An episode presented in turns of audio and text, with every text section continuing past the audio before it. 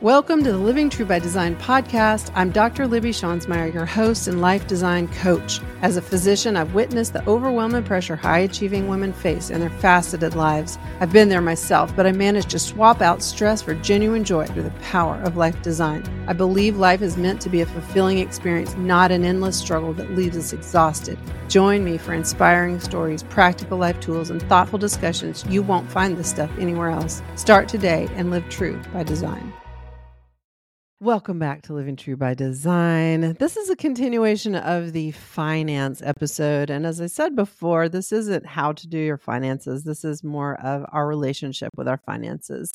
And I'm your host, Dr. Libby Schanzmeyer. Love to have you here. I'm your friendly neighborhood pathologist and enthusiastic uh, baseball, tennis, band, all the sports mom. So, to continue this conversation, we left off talking about there are six areas that your financial relationship, your financial situation can really reflect your relationship. Um, people say this is the cause of relationship trouble, but I I put I am suggesting that this picture is not the cause of a relationship problem. It's a reflection of a relationship problem. So to look at these, this might be some areas to, you know, consider or be aware of. Just think about. I think it's fascinating and um and kind of fun because it's like, oh, well, I wonder if you know, we're talking about communication. I wonder if we had better communication that would affect our financial picture as a couple. Um, I think the answer would be yes most of the time in these. Let's dive into these six things. So, here are the six areas that your financial picture might be reflecting your overall relationship with your spouse or partner, the person that you're close to that you might be interacting with significantly financially, which typically, you know, we're in a close relationship with people like that.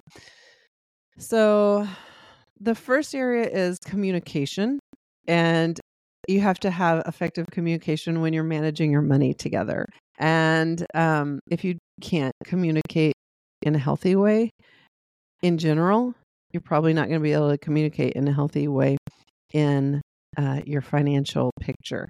And I'm going to do some more episodes about communication because I love, love, love communication. And I'm I practice nonviolent communication, and in that you learn strategies to help connect with other people instead of saying this is how it has to be say it's saying let's get on the same page and work together to figure it out and financially when you're talking about communication if one person is trying to establish power over the other person that typically is going to really strain the relationship versus that's my dog versus if you're trying to get on the same page and supporting each other and communicating in that way, then it is going to strengthen the relationship.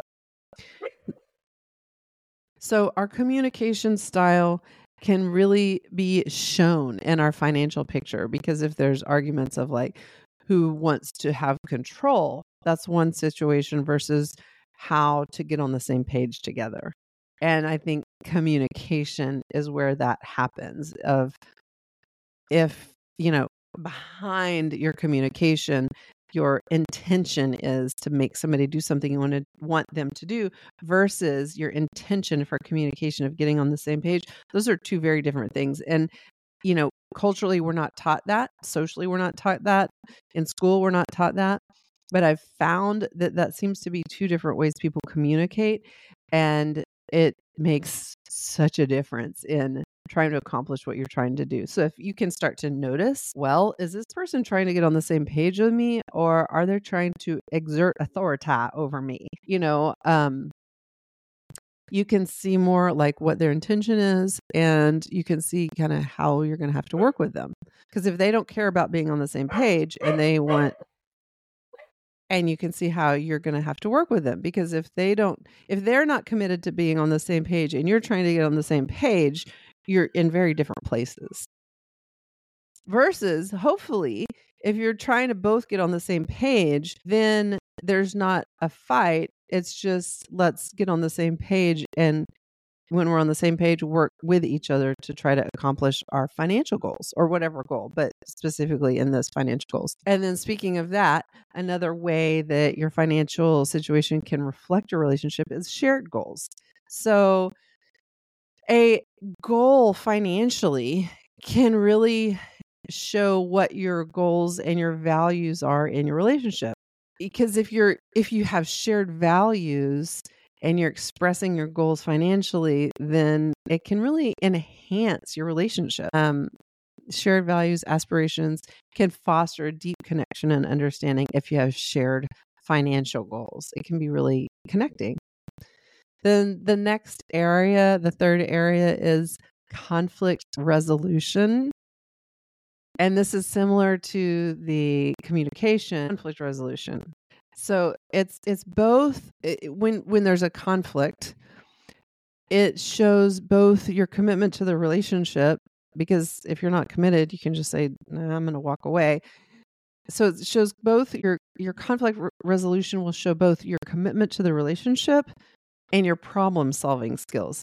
So it's your commitment to the relationship your conflict resolution with finances can reveal how you are in a relationship, how the couple is in a relationship, both their problem solving, the way that couples navigate conflict in relationships is often revealed in conflict about finances. And by that, I mean it shows your conflict resolution skills and your commitment to the relationship because they're two things, right? So, one is, are you committed to this? Because if you are, you're going to work it through it to get on the same page. But it's also conflict resolution skills because if you don't know how to re- resolve the conflict, there's a lot of things in communication that can happen.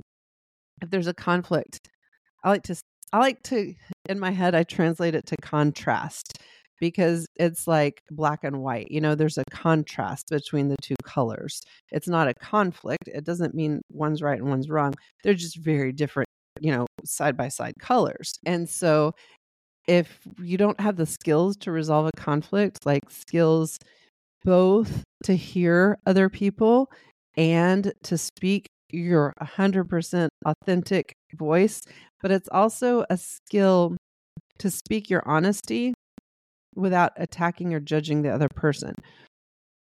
I promise you it can be done. Um, but a lot of people don't have these skills. So that's going to emerge when you're having a conflict about finances, it's very strong. You know, it's it's not just like a small thing of like, oh, you didn't put the lid on the toothpaste. These are usually big things with finances that have a lot of implications in your home and family and whole life in general. Okay, the fourth area is financial stress and external pressure. You know, life happens and financial stress happens and external pressure happens. This past week, uh, my car, like, uh, the coils went out for something with the spark plugs. Anyway, it wouldn't run. And so I had my car in the shop and I drove, you know, 30 minutes away to go work. And when I was 30 minutes away from the house, my husband's truck that I was borrowing, because my car was in the shop, his truck broke down. And then we had two broken cars. So we had no car to drive and we had a pretty significant financial hit. So these things happen, right? Like things that are unexpected. We were just like, "Oh my gosh, we and we didn't have an option if we wanted to have a car, we had to have these things done." And it wasn't it was not cheap. So these external pressures can really be stressful to a relationship.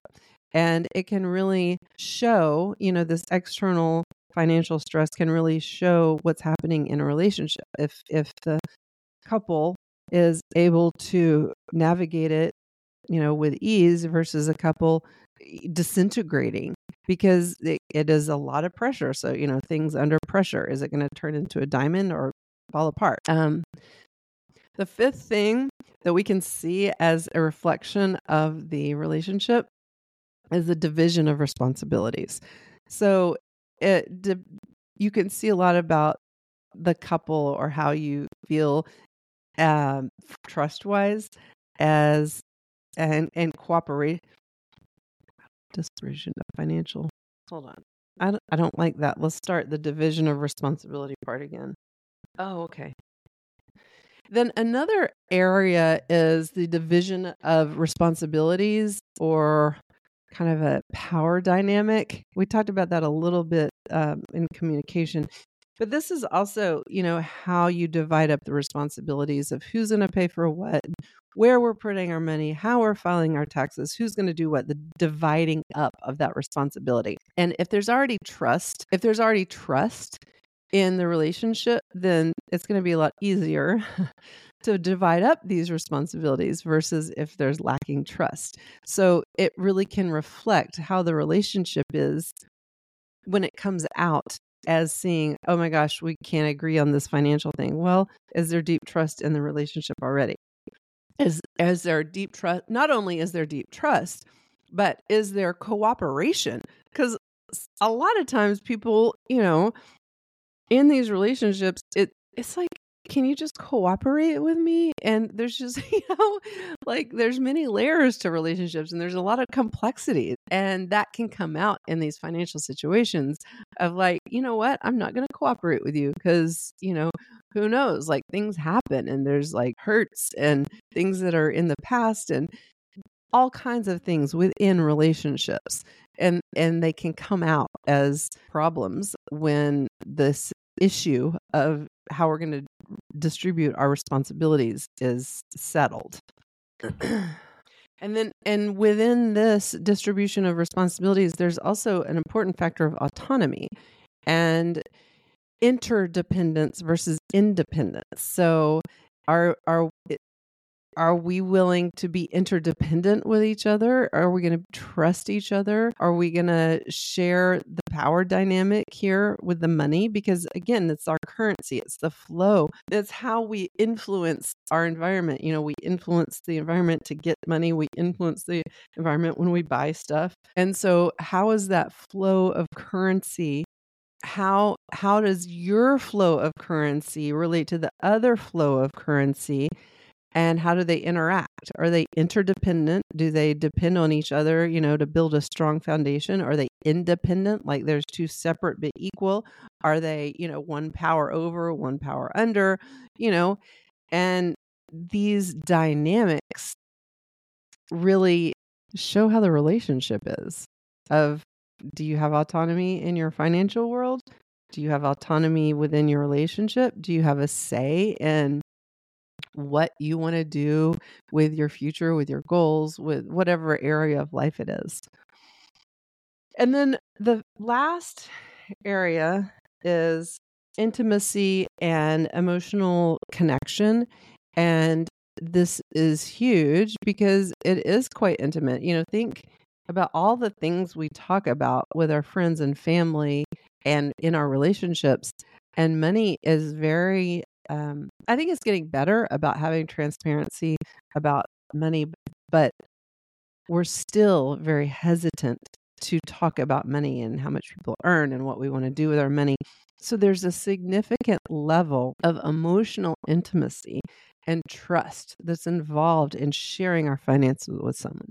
And, you know, when a relationship is not stable with trust and dependability, the finances aren't going to be either. And the finances can really reflect that. Like if you've lost trust in a person, it's likely, I don't know who wouldn't, I mean, I don't know who would still trust someone, but if you lose trust in a person, then you're probably losing some trust in your financial relationship as well.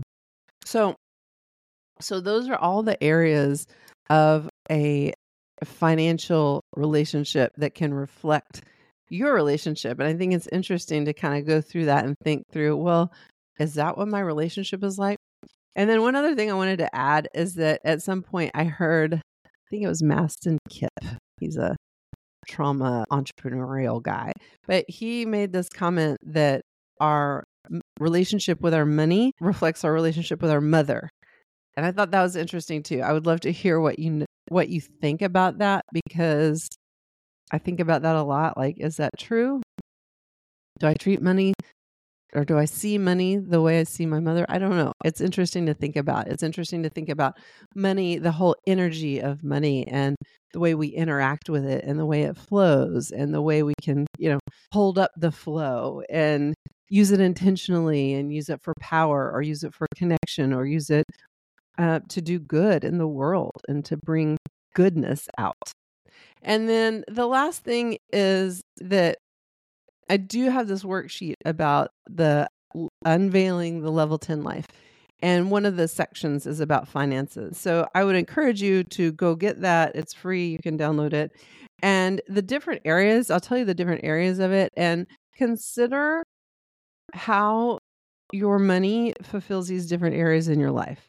And I'll I'll go through the areas and then you can and it's very open ended. So there's the you know, just think in general of these areas. Um, for one is significance. Do you feel significant with your money? Does your money feel significant to you? Are you participating with your money?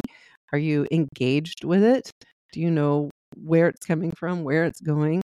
I, you know, like the, I have some subscriptions that I'm like, I don't even know where that is, you know, and it's easy to do, but then it costs money every month. And so that's an area I've been thinking about a lot about that I'd like to clean up my subscriptions, you know. Is there area for growth and also rest? Do you have time to just be relieved and not worry about money? And then do you have a time to grow? Like, do you have a opportunity for growth financially? Do you have an opportunity to make more in your job or do a different job? Is there a way for growth. But and I, I also want to reiterate an area for rest because we all need rest. I feel like so many messages are just go and do more and even you know personal development stuff is like oh you have to do all these things sometimes the biggest help can be just to rest and so i'm a huge rest advocate um, another area is certainty do you feel comfortable um, and my video just went off if you're watching. I'm just going to wrap this up. But do you feel certain about your money? Do you feel like a certain level of safety? Do you have a, a safety net saved up for that could get you through a time if there was a financial stress or financial emergency? Do you have autonomy and freedom with your money? This is an area I wanted to mention because there's relationships where we don't have financial freedom where you know these there's a lot of in difficult and high conflict relationships there can be financial abuse and i just want to name that um if you don't have access to your money or if you don't have uh, control or at least a say in how it's being spent that's financial abuse and um, be aware of it. And if that happens to be you, um, you can reach out. There's domestic violence. Do I want to do that? I, think it's true though. I'm just going to stop. I'm not going to give like a whole bunch of resources, but I'm going to say, um, let's start over with the autonomy.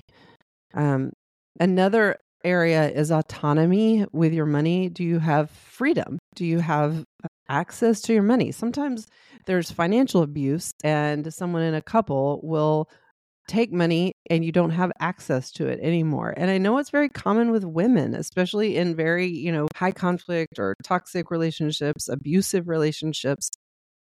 It's not uncommon that there's financial abuse because that's used as leverage to coercively keep women where they want them. So that's just a thing to be aware of and to name, to look at. Do you have autonomy? And another thing might be, you know, if you just feel like you don't have autonomy because your job is consuming your life in a way that's not comfortable, you know, so maybe you don't have as much choice with what you're doing in the moment. So that's another area about thinking about autonomy. So you can look at it from different angles. Connection. Do you feel connected to your money? Do you know where it's coming from? Do you know where it's going? Do you feel like um, you have Uh, stress? Like when you think of money, is it just feel stressful or is it good? Like you can see the power of it and you can enjoy spending your money because it's bringing you something delightful occasionally.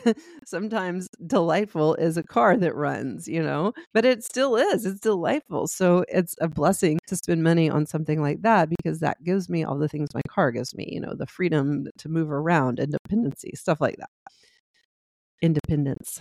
Um, is there celebration and mourning? Do you are you able to celebrate with your money? Can you support a celebration? Are you happy when you make more money? Are you happy when you have a certain level of money? Is there area of celebration and mourning?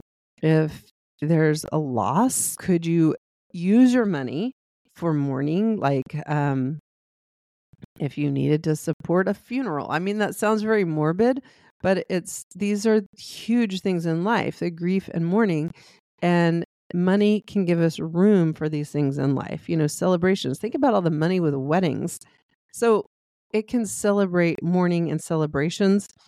And also, you know, you could be sad if you lost a lot of money. If you're in a relationship where someone took money from you, or if you didn't feel like it was a fair deal, or you didn't feel like you were compensated fairly, there's mourning that is appropriate in that situation. You know, and I don't think people name that enough that yeah, it's it's a power, it's a currency, it's a flow. And if something is great, we can celebrate it, but also if something goes wrong, we can mourn it, and that's okay. Um, do you have can you use your money for creativity? Is there a way to be creative with your money? Is there a way to support your own creativity with your money? So in any aspect of creativity with your money. And then finally is are you being honest about your money?